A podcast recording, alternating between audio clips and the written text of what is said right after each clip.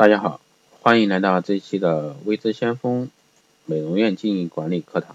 那今天这一节课带给大家是关于美容院开业后如何进行一个有效的管理。那不少新开业的美容院呢，还没有运营多久呢，就在市场上支撑不下去了。那归根结底呢，还是没有找到合理的、有效的一个管理方式。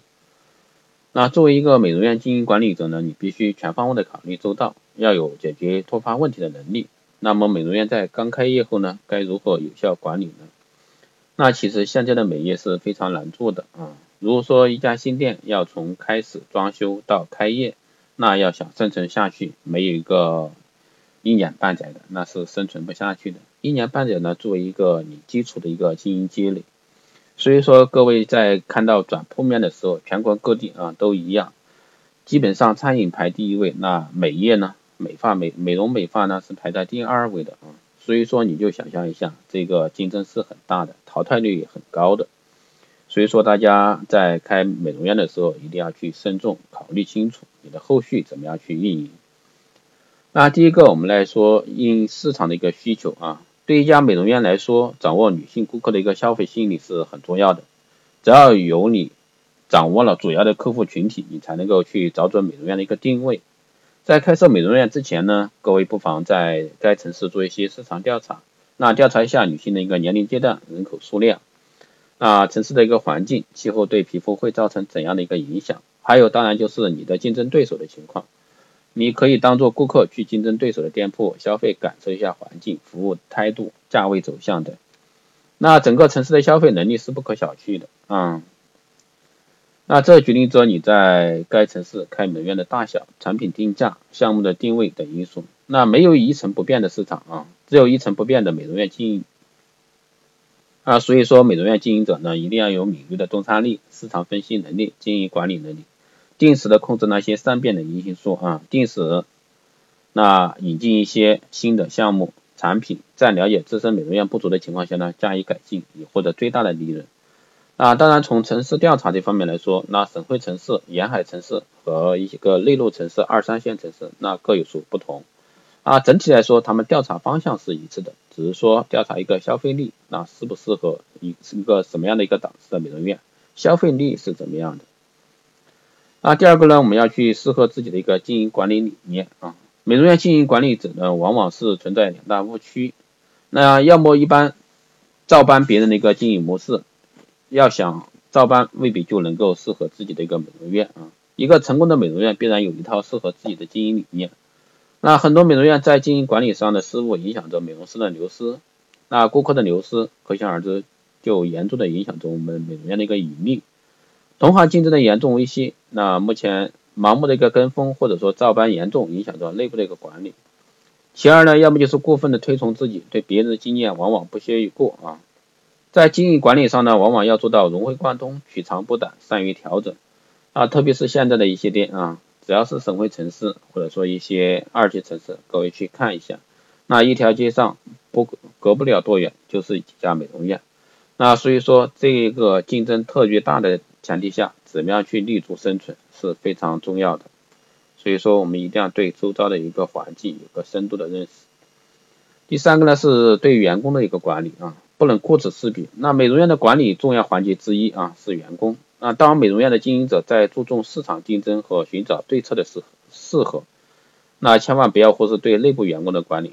那如何把管理员工和管理者和员工之间，那员工和员工之间，员工和客人之间的一个度？啊，这是非常微妙的。啊，怎样去做到一个内外管理的一个充分结合？啊，在我看来呢，那用人要宜，宜人要用。那你懂得知人善用呢，懂得和你的员工做好沟通，人性化的管理更胜于机械式的管理。但前提有个量啊，比如说你管理一个三十人的团队，那基本上这个时候你要做的一个人情世故。那超过了三四人，OK，这时候你的人情起不了作用了啊，这时候就需要一个合理的、规范化的一个管理。那你要洞悉员工的心理，那比他们早一步知道他们在想什么、需要什么，就像我们知道要中单顾客一样。那在跟顾顾客进行一个推荐消费项目时，那一定要知道消费者此时在想什么。那么作为一个店务人员那一定要知道顾客这时候未来三步要想什么，一定要做到这一样，你才会有所成就。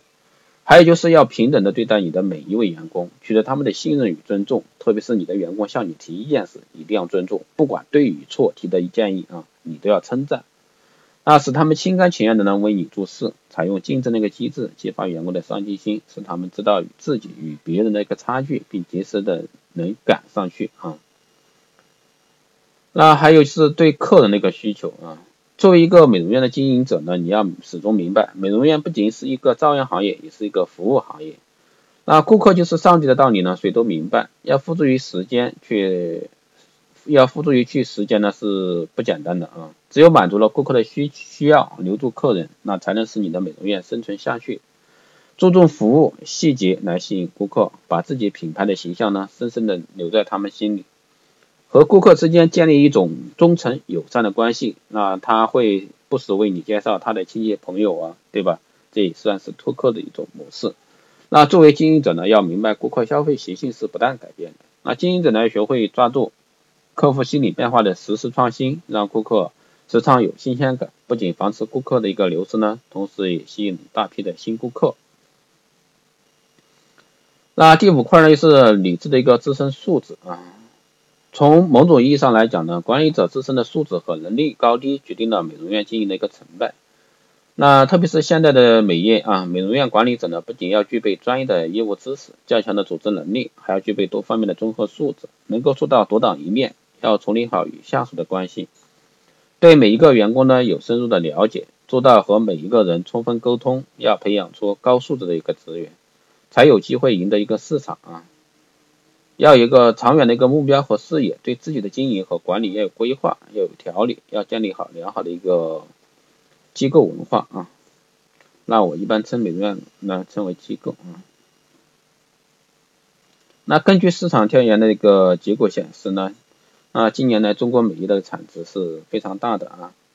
那现在呢几乎是达到接近一个两万亿的一个市场，那约占国民消费总额的一个接近百分之二十左右了。啊，并且呢，美容业一直保持着百分之二十五到三十的一个高速增长啊。